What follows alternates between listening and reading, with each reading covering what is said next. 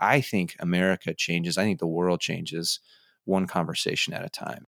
Um, I think it happens at Thanksgiving dinner when you finally stand up to your racist uncle or your homophobic aunt and say, "Hey, that's not okay to say that," um, and let me tell you why. And I think those moments are what changes the entire culture. And I think they feel small sometimes, but they are actually what makes democracy and the beloved community work. Hello and welcome.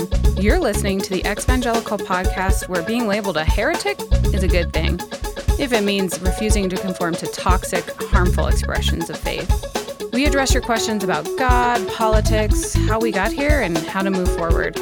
Nothing is off limits in our conversations with scholars, spiritual seekers, and activists in our quest to uncover the heart of faith. We're your hosts, Melanie and Gary Allen, and this is Holy Heretics.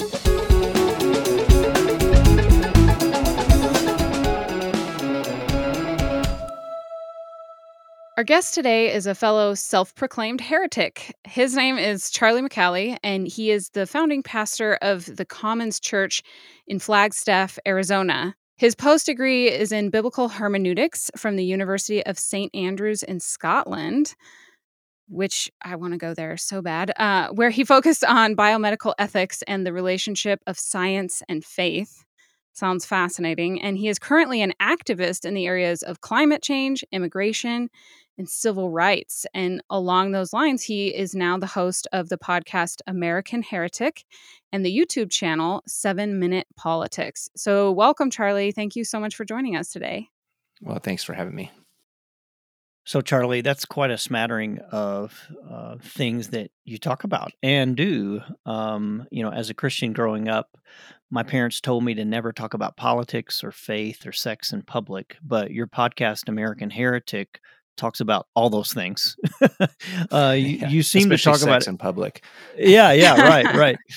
Uh, it, you seem to talk about everything from uh, Black Lives Matter to LGBTQIA plus equality to things like the Electoral College. I mean, these aren't things that your typical pastor has the courage to bring up. Um, most of them either shy away from politics or, you know, just assume that the gospel and politics don't mix at all. So, uh, why are you so passionate about all these issues, and how has that manifested itself in in your um, in your ministry? Yeah, I, I grew up very similar to you. Um, I grew up in a kind of the evangelical Bible Belt, and politics was um, not necessarily off the table, but it was certainly assumed you would be of one political stripe. And but politics and religion in general weren't talked about that much because everyone tried to just be safe. Um, I think the the thing that I would say that makes me so passionate about it as a pastor or as a follower of Christ is when I made the connection. Uh, that's actually pretty simple. I don't know why it took me so long to figure out that um, loving your neighbor has a very direct implication in the world of politics, um, because that world affects our neighbors and those that we're called to to love. So that was a really big deal. And then I would also say probably um, maybe like a lot of pastors, I was very impacted by Dr. Martin Luther King, especially his letters from Birmingham jail. Mm. When he um, delineated or articulated very beautifully the difference between a sort of peace that is an absence of tension versus a peace that is a presence of justice. Um, and so that that was like a really big changing point for me to understand that I had been only interested in a lack of tension. Instead mm. of conversations that were a presence of justice, especially for those that are um, often on the margins of society and didn't have it in the same life experiences that I had. Yeah, but I'm guessing that shift for you um, really didn't come easy, right? I mean, for most of us, there's it comes with a lot of tension. It brings more tension in, and it can make a lot of us go, "Well, oh no, now I don't have peace. So I need to go back to what I once knew. So, how did you navigate that? And especially then, how other people responded to you as you were going through this shift? Yeah, I think the funny thing is, I almost ironically think I got some of the tools that have served me well later from right wing evangelicalism. Because, in a way, I, I, see one of the things that I critique about the American evangelical, white evangelical church in particular is their sort of victim mentality and um, this sort of they're always being persecuted even though they're the most privileged class in our country. Um, but from that upbringing, I kind of learned that you, the world is going to hate you. you know, you kind of get these messages mm. internalized, and, and even though I think that's kind of an inappropriate way to look at what some of those scriptures mean, in a way, it kind of prepared me for later in life. Going, oh, like sometimes when you take a stand for something, you might not be the most popular person in the room, but if it's motivated from a place of love and security and you feel really rooted in the divine or that love, bringing love into the world, then I think that security can handle some of that tension. Um, and and of course, yeah, people have. I've been threatened uh, quite frequently that I should be hmm. drowned at the bottom of the ocean or oh, I should burn in hell. Um, but mostly I, by uh, mostly by other Christians, correct? Oh yeah, I don't think yeah. a non-Christian has ever threatened me. yeah, right. That's wow. yeah, of course, it makes you feel good all over, doesn't it? exactly. Mm-hmm. I want to know who which God you serve because yeah. he sounds great. yeah, exactly. And you know, but even in that, I I think that one of the things I'm really grateful for in my life arc is that I came out of that world, and I mm. know so many wonderful, loving white evangelical conservatives that it disallows me from being able to just label them all as evil or hateful. And mm. so when I come across one that is particularly hateful, or I, I, know that it's coming from a wound, I know that that's not who they want to be. And I also know that there's a lot of uh, people who would share beliefs with them that aren't as awful as they're being at that moment. So. Mm mm-hmm. or that they've simply been manipulated by you know a particular yeah. media organization to hate the other, be it, be terrified of the other, um, and or realize that you know in some ways they are losing their place at the center, as you said. Um, mm-hmm. When you begin to when you have been privileged um, and you begin to realize you have to share that privilege, you know it's not an easy thing to do. Um, but so let me let's just start with with something really simple, even before we go further. Um, let's talk about what politics is uh, in general, and then how do we as Christians approach it because as you said i think most of us if we grew up in the church or grew up in evangelicalism we grew up in that kind of right wing ronald reagan mm-hmm. you know mm-hmm. jesus is a republican um, cross flag you know all of those things that my guess is you have also walked away from and and we have have even been enlightened uh, about. So how do you define politics? And then how would you explain or argue for why Christians should be involved in the political arena yeah, that's a really great, I think, penetrating question um, that you have. You, that is the starting point. That's where you begin. And for me,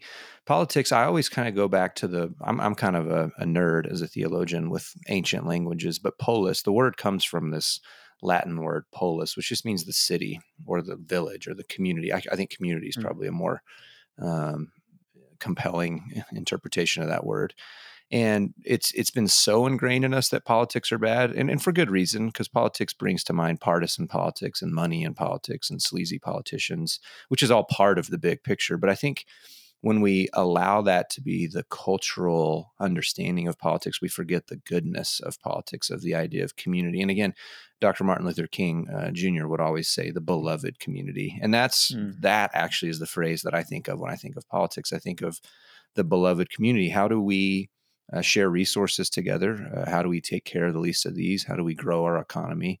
I think I, I don't want to steal this analogy incorrectly without credit. I think I heard maybe Rob Bell one time use the analogy of politics is kind of like you uh, you're in a plane crash in the say the Andes Mountains, and there's 200 hmm. survivors.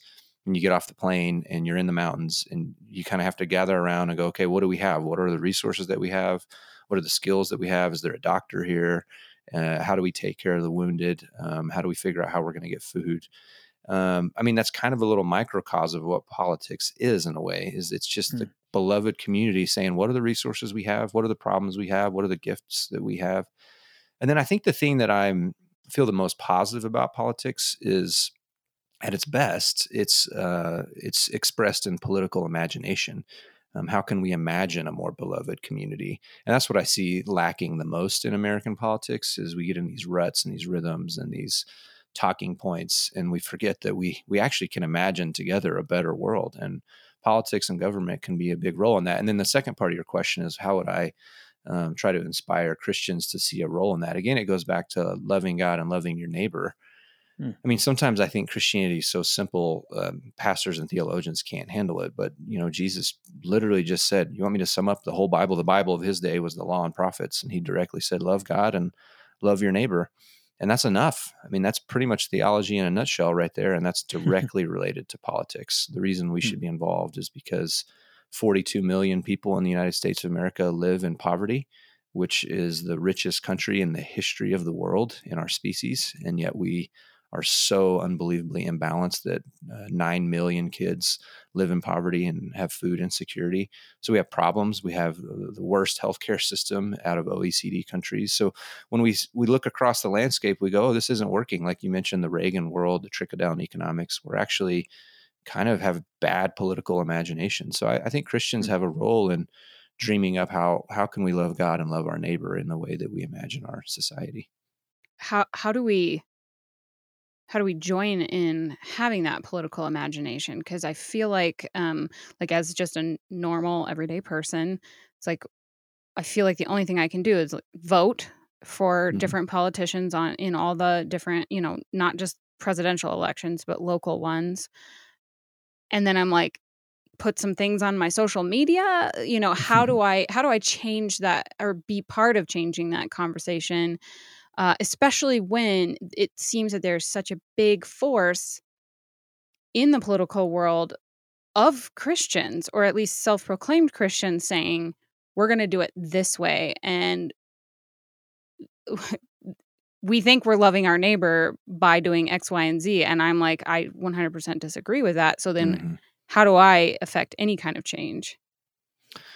Yeah, well, f- first of all, um, I wouldn't, uh, I would, I wouldn't in any way belittle just voting um, or social media posts because sometimes it feels that way. There's this pressure of like, oh, I'm not marching every day or I'm not meeting with our senator or whatever. But uh, first of all, voting is I'm a huge fan of democracy. I mean, mm-hmm. outside of religion, even it's it's not a perfect system, but it's the the best of a bunch of bad systems of government and mm-hmm. the the freedom that we have to vote and for our school boards uh, and our uh, corporation commissions and our senators and all at all levels is an incredible duty. And uh, I would I would never think just voting is is more than just voting. It's heroic. It's being a part of the process. And then social media posts is using your voice. Um, it, it, you do have an audience, and no matter who you are listening to this podcast, you might have 50 friends, but that's an enormous amount of people to see you take some sort of stand on social media that comes from a place of love. And I think those are really big deals. I almost think it's like a spectrum um, that everyone is going to be at a different place in their journey. Um, I'm, I'm very politically active. I meet regularly. I, I, met with our mayor yesterday. I meet with our congressman regularly on climate change issues, on immigration, and but that's mm. not for everybody. Not everybody has the privilege it takes to even have that access. I'm a very, very privileged person. And I think sometimes I think of when Jesus says, To whom much has been given, much is expected. I think that's a direct shot across the bow about privilege. and um, if you're a person who has a lot of privilege in our society, then w- there's maybe a higher calling to use that and leverage it. But whatever level of privilege we are in our society, we have a voice and we have a vote and we have our passion. And then I also think the other thing that I would add to that is like I sometimes think we get crushed under the pressure of looking at other people and and what they're doing. And I think I think America changes. I think the world changes one conversation at a time. Um, I mm-hmm. think it happens at Thanksgiving dinner when you finally stand up to your racist uncle or your homophobic aunt and say, "Hey, that's not okay to say that," um, and let me tell you why. And I think those moments are what changes the entire culture. And I think they feel small sometimes, but they are actually what makes democracy and the beloved community work. Okay, I I love that, but there's a part of me mm-hmm. that's like, but those conversations often go sour quick mm-hmm. and cause like more tension to use that word again in the family or, you know, during that Thanksgiving gathering and it seems like it changes nothing in their minds. Um so now what? yeah, no, I, I agree. But that that I think is the tension that Martin Luther King was talking about. Real peace is is not an absence of tension. It's a, a, comfort level with, and it may obviously we've all experienced the aunt or the uncle or the mom or the dad or the sibling or the child that you think this is pointless. But what what we don't know is what's so central here psychoanalytically. We don't know what's changing over time. We're so trapped in our kind of prefrontal cortex of narrative of time, like streaming right now. We, we can't often think about what things look like 20 years ago and that that tenuous moment might have been the beginning of a 20 year process for that person. Or mm. often what I've found is it's not that person who may never change their mind because Tucker Carlson lives in their brain. But it may be that someone sitting across the table that never says anything watches the mm. kindness mm. and the security from which you said that loving and strong thing and they mm. silently begin to change because they see their aunt or uncle in a new light or you in a new light and so i think when it comes from a place of love and security which isn't easy even when there's tension um, i think things do change and i think that it's just mm-hmm. the, that's the hard work of family it's the hard work of democracy it's the hard work of justice is that um, we can't throw in the towel and say that it doesn't matter um, so help help us with that because um, I know my family. I think we're we're pretty um, normal as it relates to that that evangelical bringing up where um, to be a Christian and to be political means that uh, you're pro-war, you're anti-immigration, you know, God and mm-hmm. guns, you're anti-science, you don't believe in in uh, climate change. Um, you tend to not pay attention to the biggest terrorist th- uh, threat to the to mm-hmm. America today, which is white supremacy. Um, you seem to wrap the flag in the cross, and you know the the, the fact that on January sixth, uh, the the pictures of Jesus and God storming the Capitol um, that was just okay. And so, how do we change that narrative for people who have just grown up believing that to be a Christian means to be Republican. How did that change for you, besides even what you've already referenced uh, before with Martin Luther King? I mean, what does it look like for us to be able to say, I believe in Jesus, that's why I potentially vote a Democrat, or that's why I'm more liberal, as opposed to, well, you've just lost the faith, and so now you're a Democrat, right? Because that's the narrative. So, right. so how do we, how do we, how do we kind of spin that as you said, in a very loving way, in a gracious way. Uh, well, you're right. It, it, didn't change just from a Martin Luther King speech for me growing up, mm-hmm. and I think that part of it was just misinformation. Um, I very much am a spiritual uh, person, and um, I very much feel connected to the Jesus narrative of loving your enemy and radical forgiveness and inclusion mm-hmm. and a, a, great big banquet table. And I think the thing, the, the way that I like to tell the story of a shift from Republican to Democrat for me personally, and I actually don't even care about those labels because 20 years from now, the Democratic Party could be a total train wreck. I'm, I do not have any allegiance right. to that party. It just feels like right, right, right now it's kind of low hanging fruit. It, it aligns more with the values that I think Jesus taught. But I think that's the key for me as a person of faith and a pastor is that I always tell people I think I was always liberal because I was the kind of evangelical kid who actually read the Bible. I was one of the few that read my Bible every single day.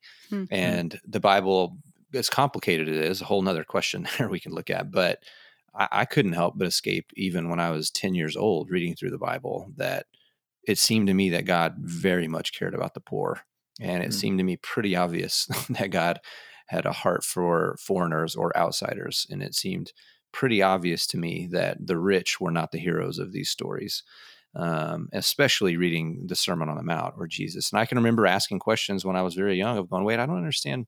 Why are we like trying to promote richness or violence versus nonviolence? It's pretty clear when you read the Bible and turning the other cheek uh, that Jesus would not have been on the forefront of the Iraq War.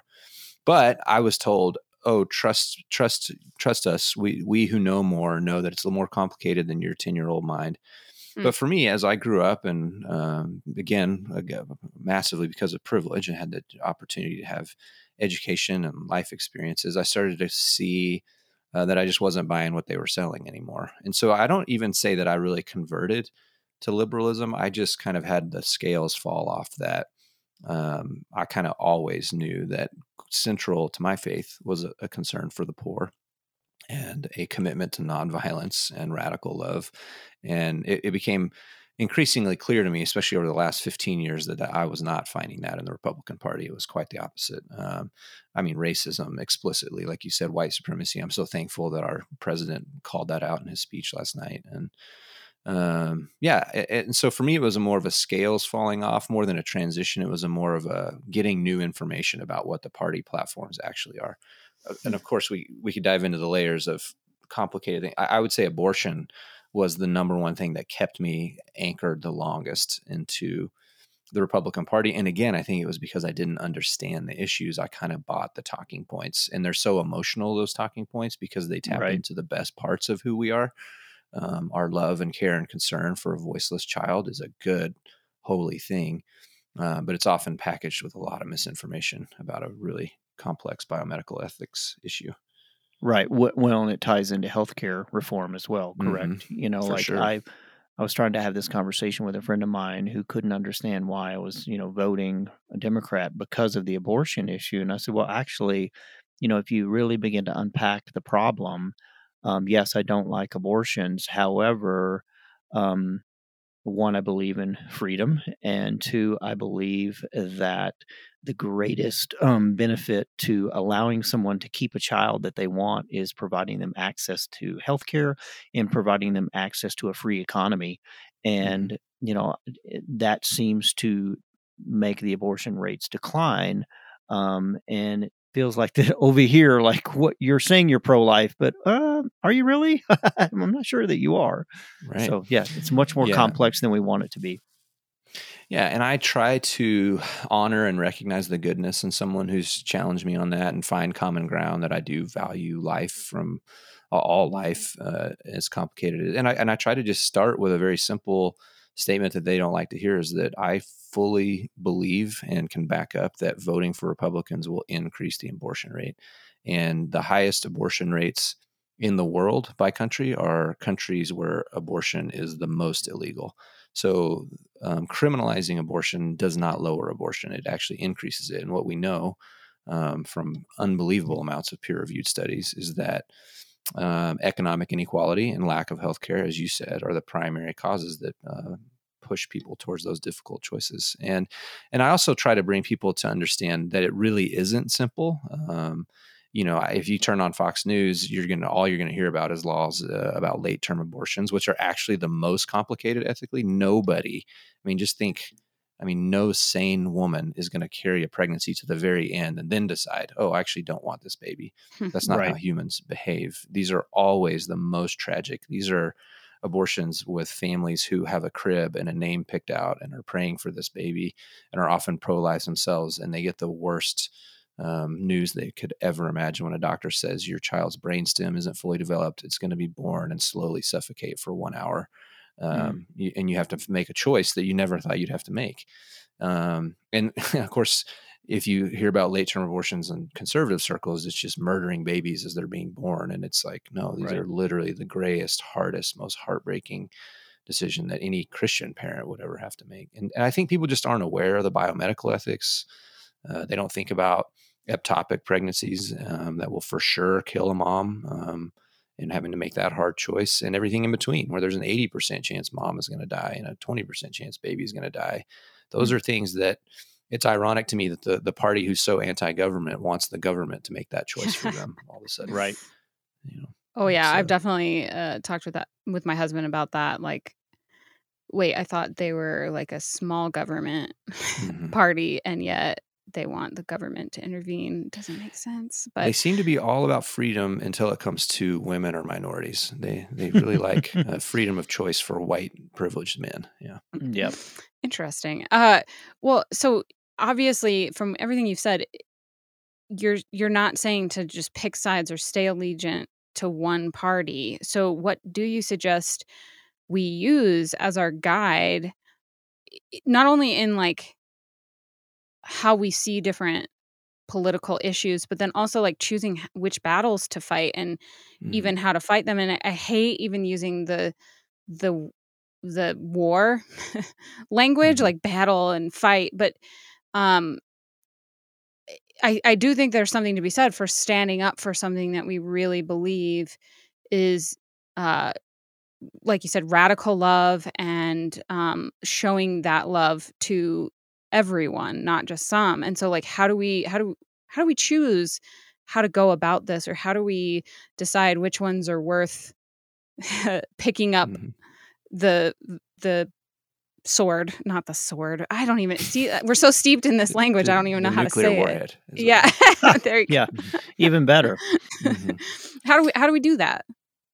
Yeah, I think that I, I first of all, I, I, don't know. I mean, I, I, think that that's a really what makes that a great question is anyone who has a really pat, clear answer for that. I don't think has really thought long and hard about how difficult that is. I mean, I think all of us who are on a journey of deep care and compassion um, whatever you want to call it, progressivism, liberalism, struggle with the overwhelming fact of, I mean, I have to care, now I have to care about everything. I mean, that's the benefit of being a, a white male conservative, especially you don't have to care about anything.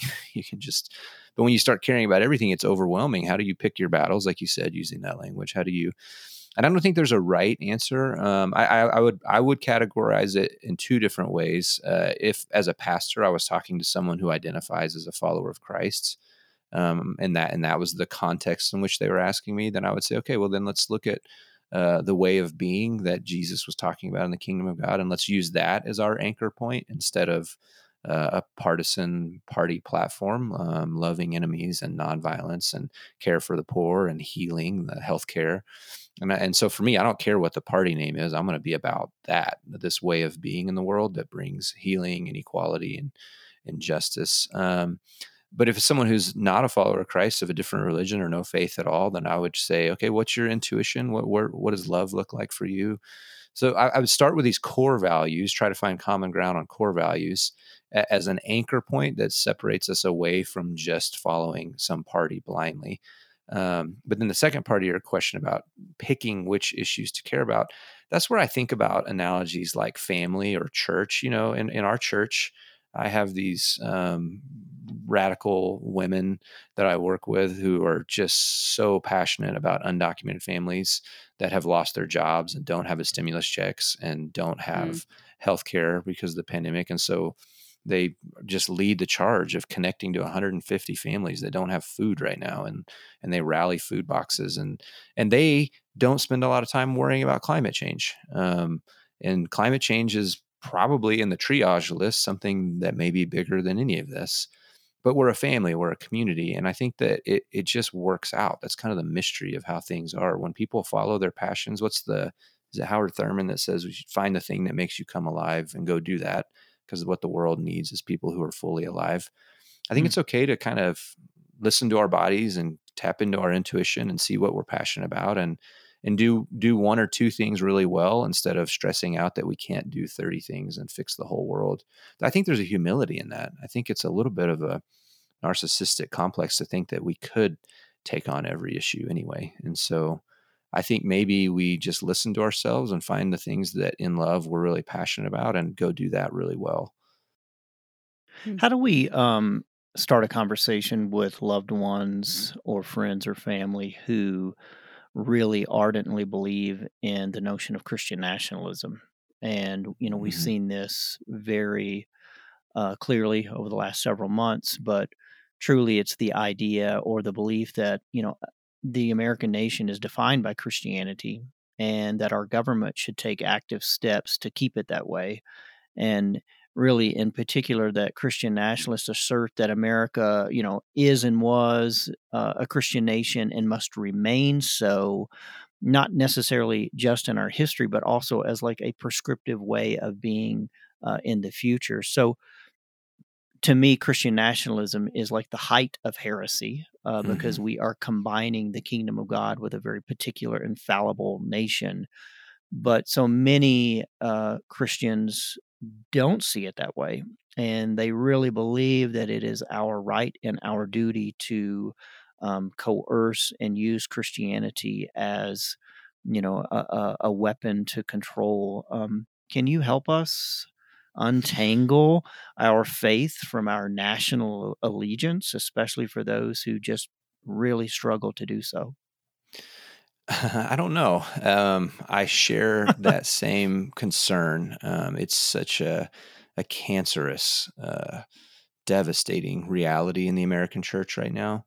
Um, it, it, that one's really hard for me, Gary Allen, because mm-hmm. to me it's intuitive. If you're, especially if you identify in some way with the the way of Christ, um, to set up an idol in the nation, or, or if you have any exposure to what the, the book of Revelation is actually about as a beautiful political cartoon of imagery of critiquing Rome, um, if you have Right. any context of what those early Christians were about and in taking on Rome as a beast and a whore, um, it's a pretty clear message that it's a giant mistake to equate a nation or one group. I, and I think it's bigger than nationalism because it's it, it taps into our evolutionary brain of who's in and who's out. I mean, and it starts at the lowest level. I mean, we get super excited about our high school football team, or even before that, our own personal family. We don't want to be embarrassed by our family. We want to think that our family is better than other families, or our high school or middle school is better, and our college is better. It's like human.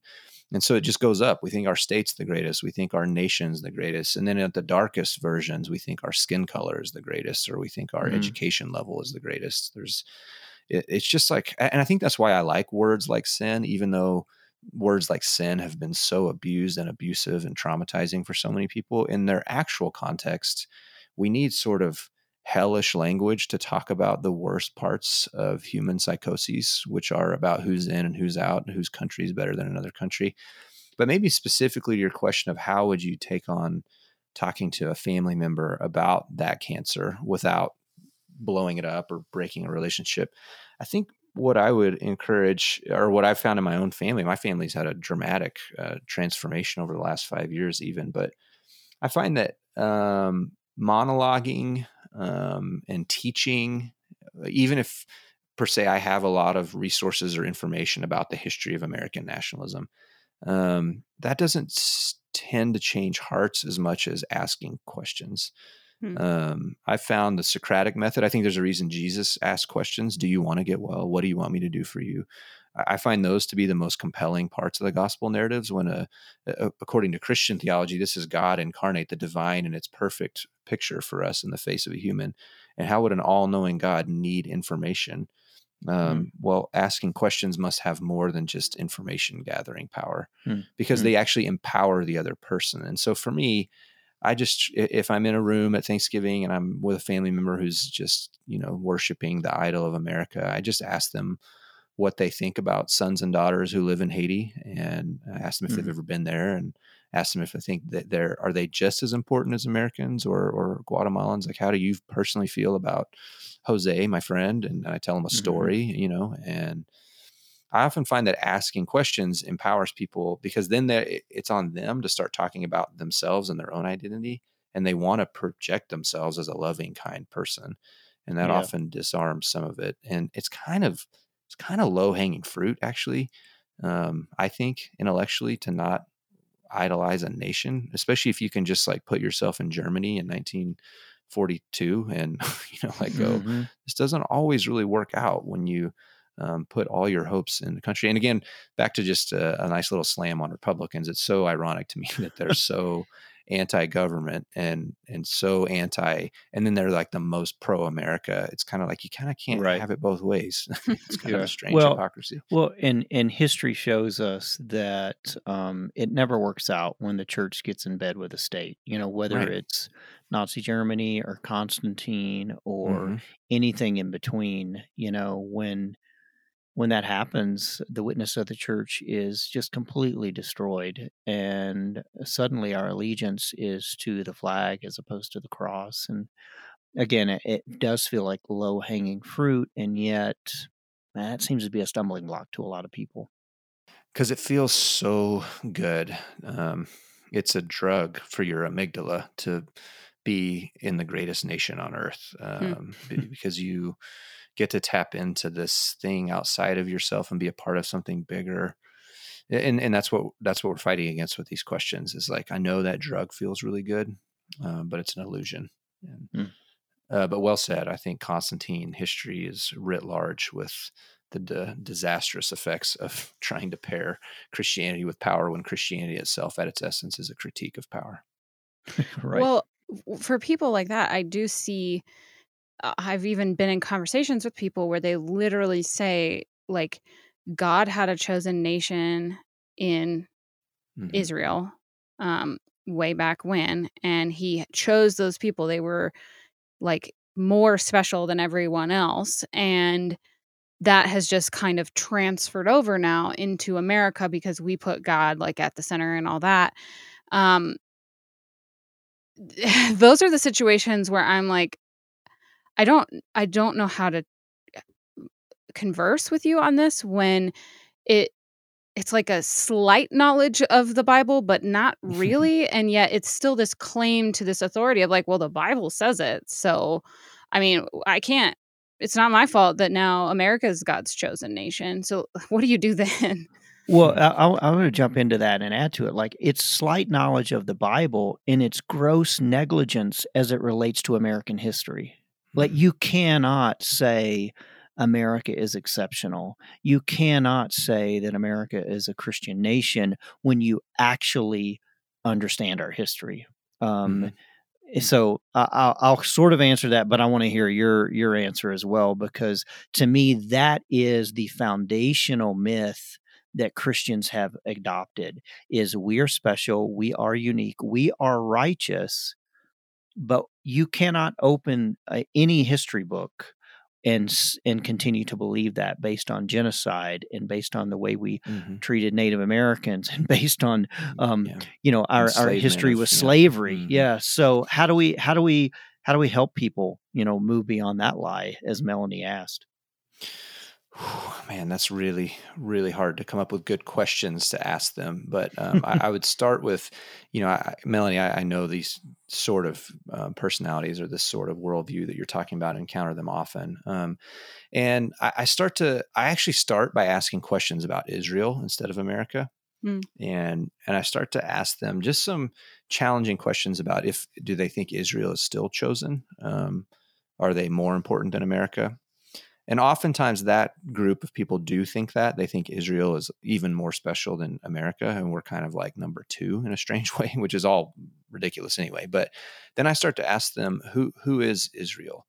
So is Israel any is it human beings that live in the national borders that were set up in 1948? So like every Jewish person, every Muslim person, every Christian, every atheist that lives in Tel Aviv are, are they Israel?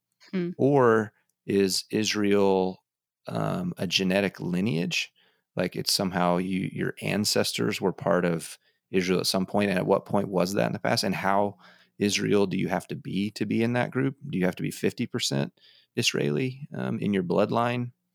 Um, or is Israel a belief system? Is it people who believe in Jewishness? Is it they're not Christians, but they're Hasidic? Is it the Hasidic Jews? Is that the the right Jewish sect to be a part of. And when I start to ask these questions, it starts to, I think, deconstruct the silliness of the idea that nations even exist.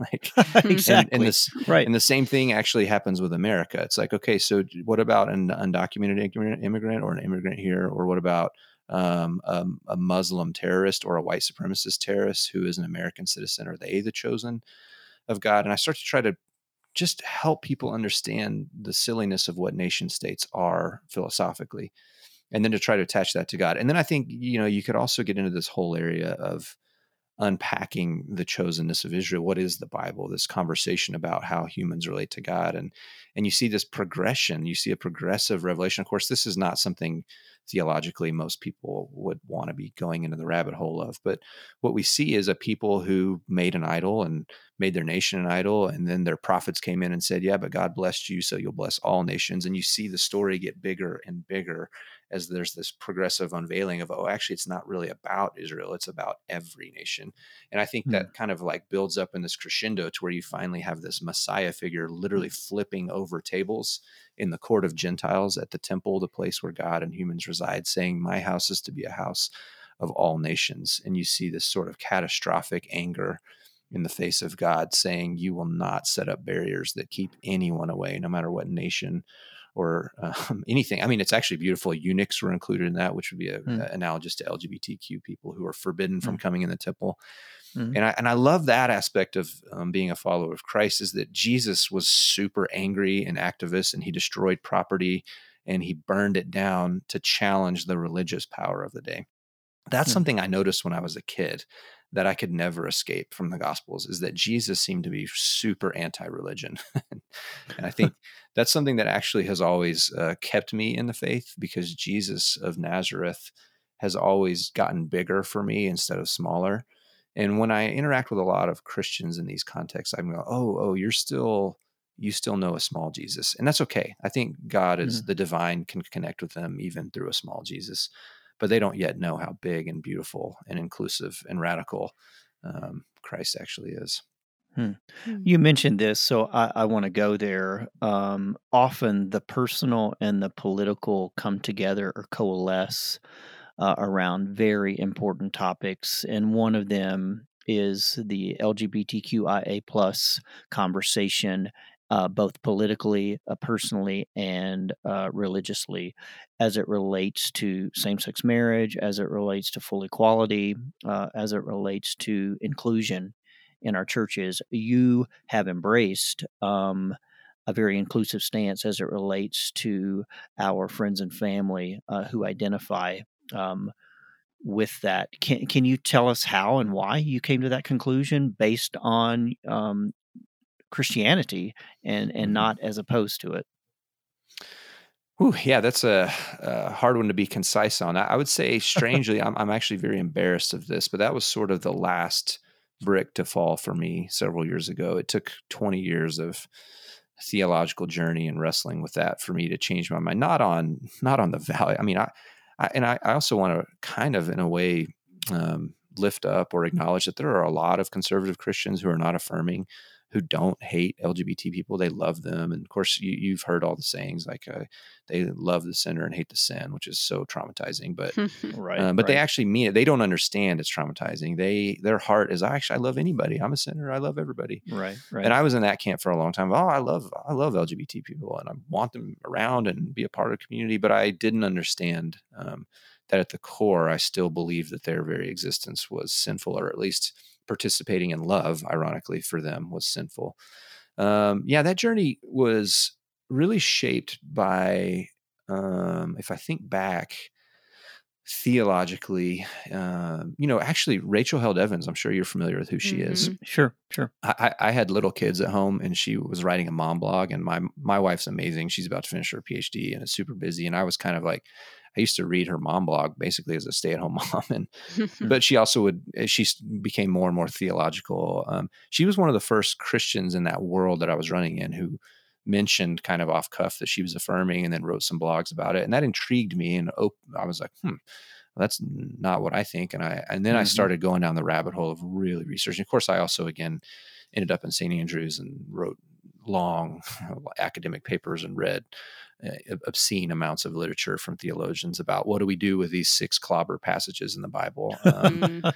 and, you know, really, there, there, really aren't that strong. I mean, Leviticus, Leviticus 18 and Leviticus 22 are jokes. I mean, they're right next to don't eat shellfish. Like anyone who draws their ethics from Leviticus is going to have a really hard time um, living their life.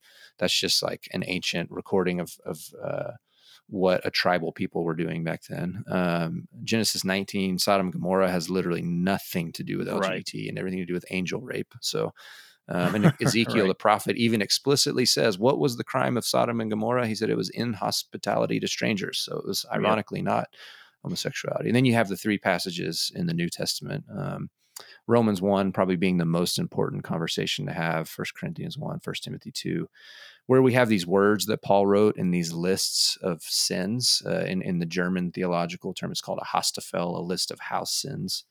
And there's these words, arsenokoitai and malakoi in the Greek, that we really don't fully know what they mean. I studied textual criticism at the University of Texas and, and learned Greek and Hebrew. And there's a couple words, not many. We have a very good idea of what the Bible says, but there's a couple words that we don't really know what they mean. And as you guys probably know, homosexuality wasn't used to translate either of those words until 1946. And mm-hmm. that was very motivated by um, a conservative movement uh, against modernism.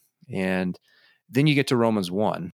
And for me, I just say Romans 1, I, I think makes a lot of sense theologically. It's Paul making this argument that starts, I mean, eh, any evangelical Christian is familiar with the Romans road. He's presenting the gospel and he starts with how messed up the world is and what he's going to do in this letter to this ancient community of underground, mostly women led um, people of color in Rome is he's going to show them that the world is messed up. He's going to go on to say that we're all kind of messed up and that there's an amazing story of grace and connection and hope and love.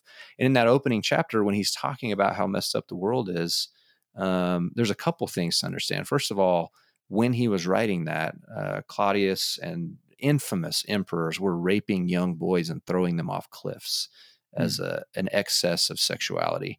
And as he was using this language, any first century reader would be like, oh, I know what he's talking about. He's talking about this gross power dynamic of twisted sexuality. And he even says that. He's talking about when we give over, if you read Romans 1 just in the English, it's clear that he's saying, first of all, we give over to our lustful desires. So he begins with this really important word that means wanting to possess something that's not yours. That's what lust is. It's this hmm. greedy, mm. Self-centered. It's not it has nothing to do with romantic love or commitment.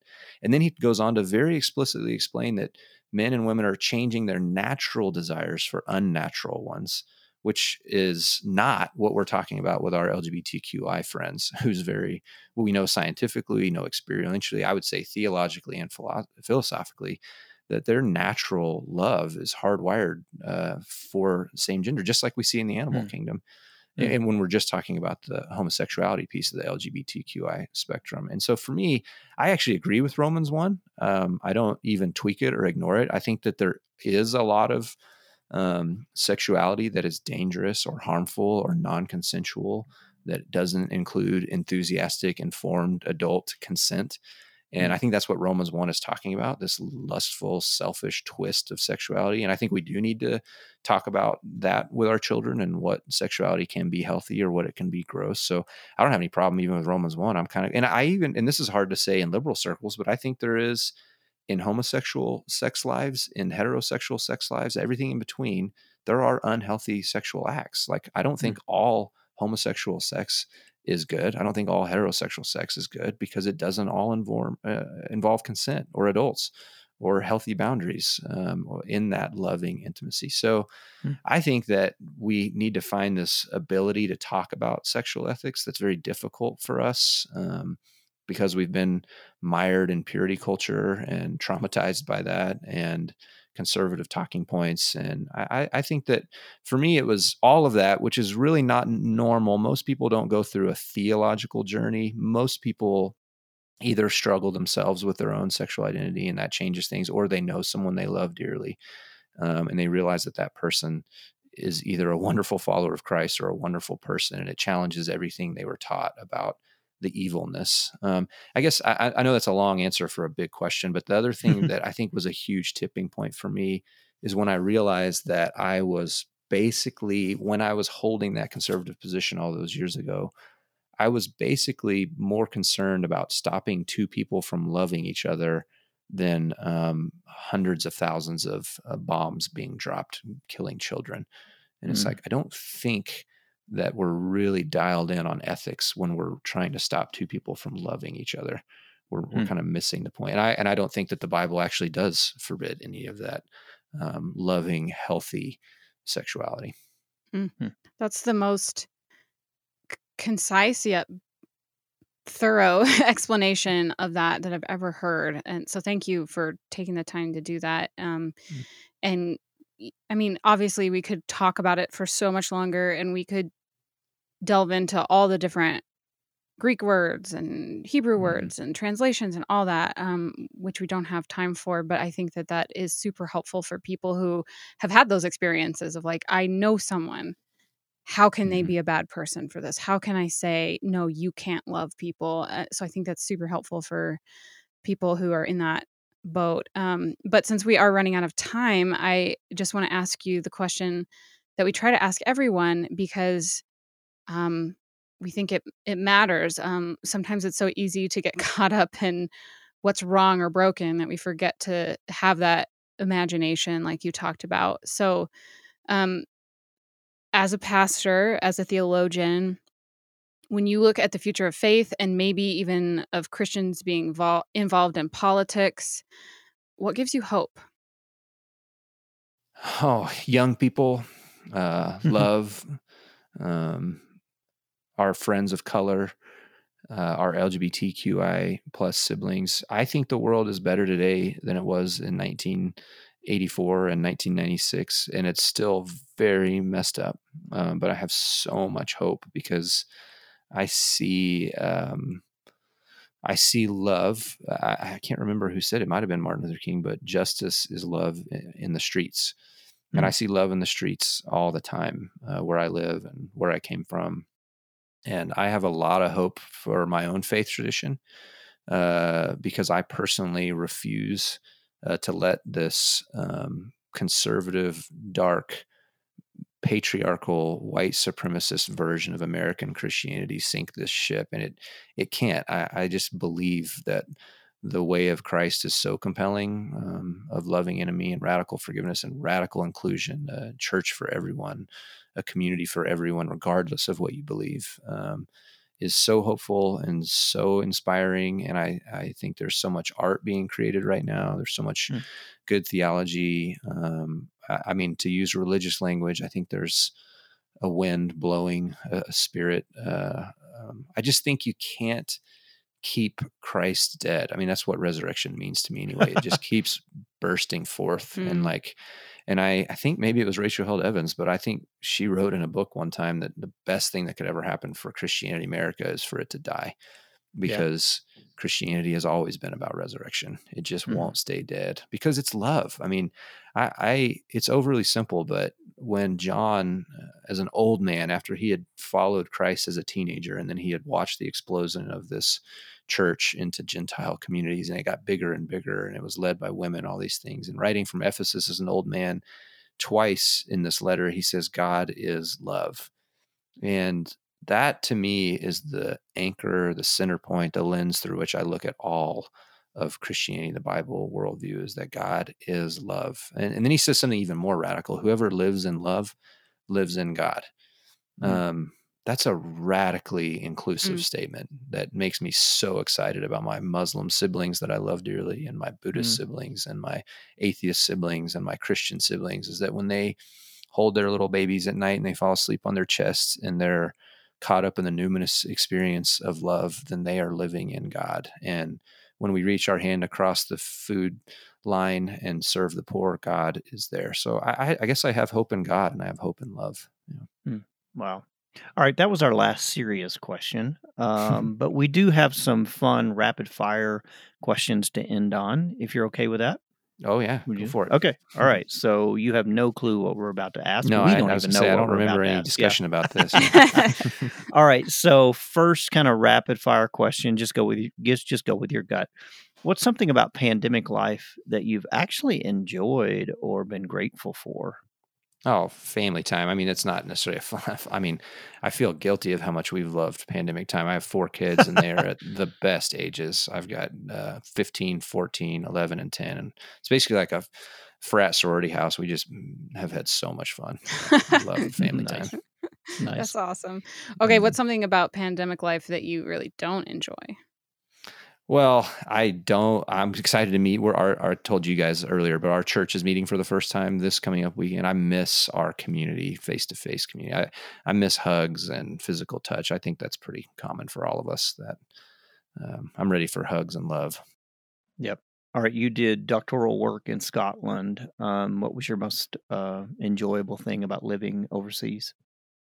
Uh, yeah, so I actually did it back. I would go back and forth, live short periods of time over in St. Andrews, mm. and um, yeah, I love the people. Um, I love travel, um, but my particular program, because I wasn't the only one going back and forth, I was basically with thirty other theologians from that were Egyptian Coptic monks and Roman Catholics studying at the Vatican, and Slovakian women pastors and Asian women from the underground church and South American theologians. The diversity of people trying to follow Jesus in that program will forever be a picture of kingdom to me. And wow. it's so exciting, such a gift. Yeah.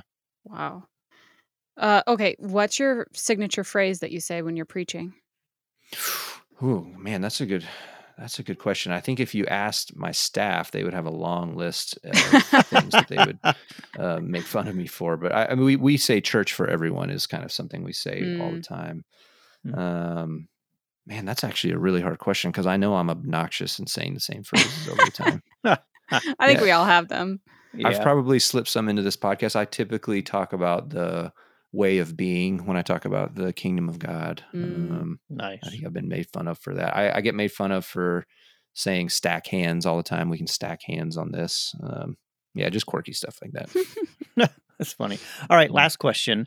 Um, can you recommend uh, a book that would help our readers just begin to put together this whole notion of the politics of Jesus and what that might look like to live out your faith in a very subversive, liberating way?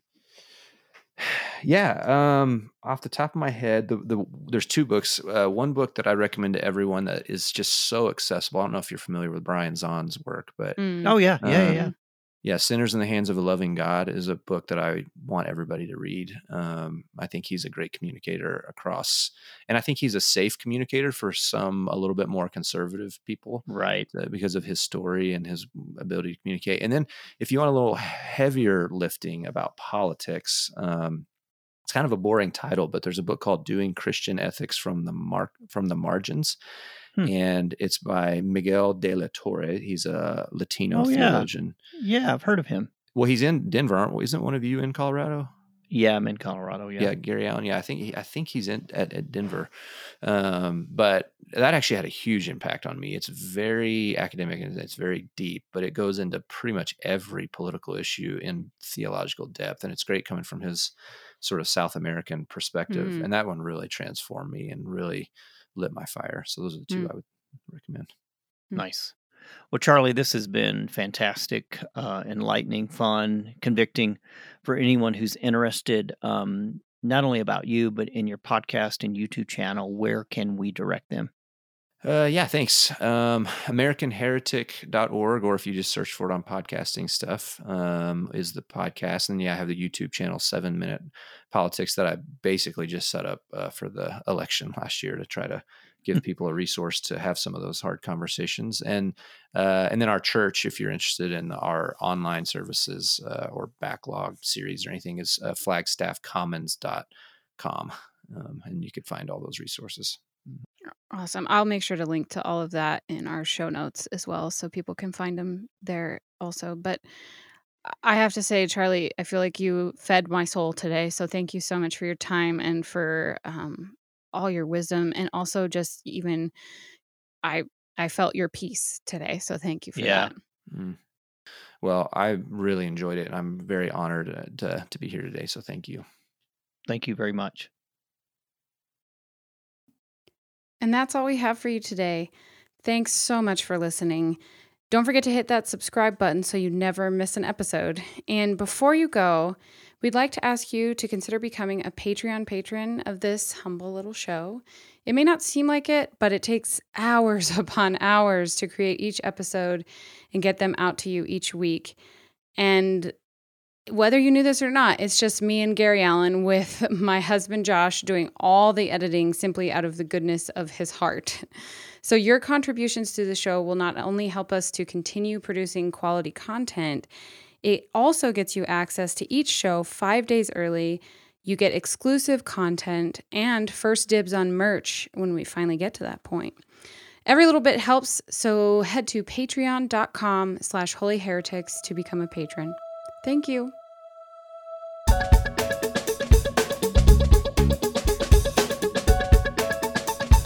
This episode was produced by the Sophia Society. Music is by Faith and Foxholes, and sound engineering is by Joshua Mudge.